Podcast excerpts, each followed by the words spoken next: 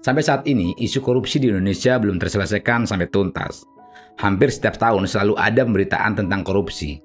Bahkan, di saat negara kita sedang mengalami pandemi, terdapat oknum-oknum melakukan korupsi pada bantuan sosial. Pernahkah kita berpikir penyebab mengapa orang bisa dengan berani terdorong melakukan korupsi dan tega mengambil hak orang lain? Apakah di dalam dirinya sudah tidak ada lagi empati? Atau memang dirinya egois. Mengacu pada buku Psikologi Korupsi milik Abidin dan Siswandi, terdapat faktor psikologis yang berperan menjadi penyebab orang melakukan korupsi. Berikut lima jenis faktor yang memengaruhi perilaku korupsi. Pertama, persepsi.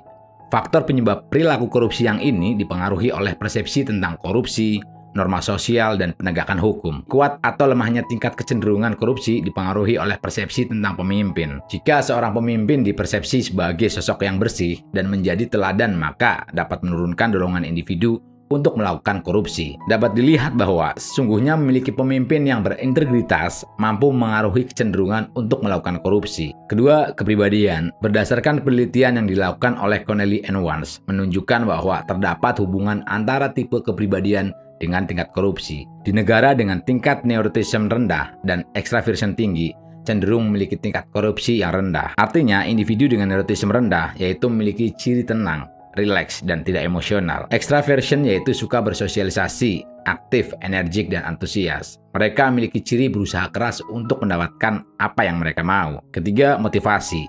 Penyebab merajalelanya korupsi di Indonesia yaitu motivasi atau suatu dorongan dalam diri manusia untuk menggerakkan, mengerahkan, dan menentukan perilaku. Perilaku korupsi terjadi karena individu tersebut memiliki dorongan yang kuat untuk melakukan korupsi.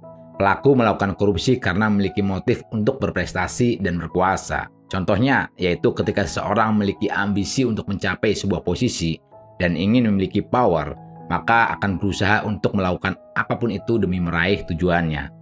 Terkadang beberapa orang rela melakukan hal-hal kotor untuk mencapai kepentingannya. Keempat, locus of control. Locus of control adalah faktor penyebab korupsi internal dan eksternal, yaitu keyakinan individu terhadap pusat kendali hidupnya. Individu yang memiliki kontrol internal dicirikan dengan memiliki standar moral, bertanggung jawab, dan memiliki kemauan untuk melawan tekanan kelompok. Sedangkan faktor eksternal penyebab korupsi adalah dicirikan dengan mudah terpengaruh oleh lingkungan, kurang memiliki tanggung jawab, dan mudah menyerah pada tekanan kelompok. Individu yang pusat kendalinya berada pada eksternal, maka akan berpotensi melakukan korupsi. Alasannya bahwa individu tersebut mendasarkan perilakunya pada orang lain, artinya mudah terpengaruh oleh orang lain. Ketika dihadapkan pada kesempatan atau godaan, maka sulit baginya untuk menghindari kondisi tersebut. Kelima, kondisi lingkungan atau dinamika kelompok. Perilaku individu dalam kelompok dibagi menjadi tiga konsep, yaitu obedience, conformity, dan compliance. Obedience yaitu sikap dan perilaku yang ditentukan oleh orang lain yang memiliki otoritas lebih tinggi. Ia patuh karena takut dan khawatir jika tidak mengikuti perintah tersebut. Misalnya, dalam struktur kerja followers,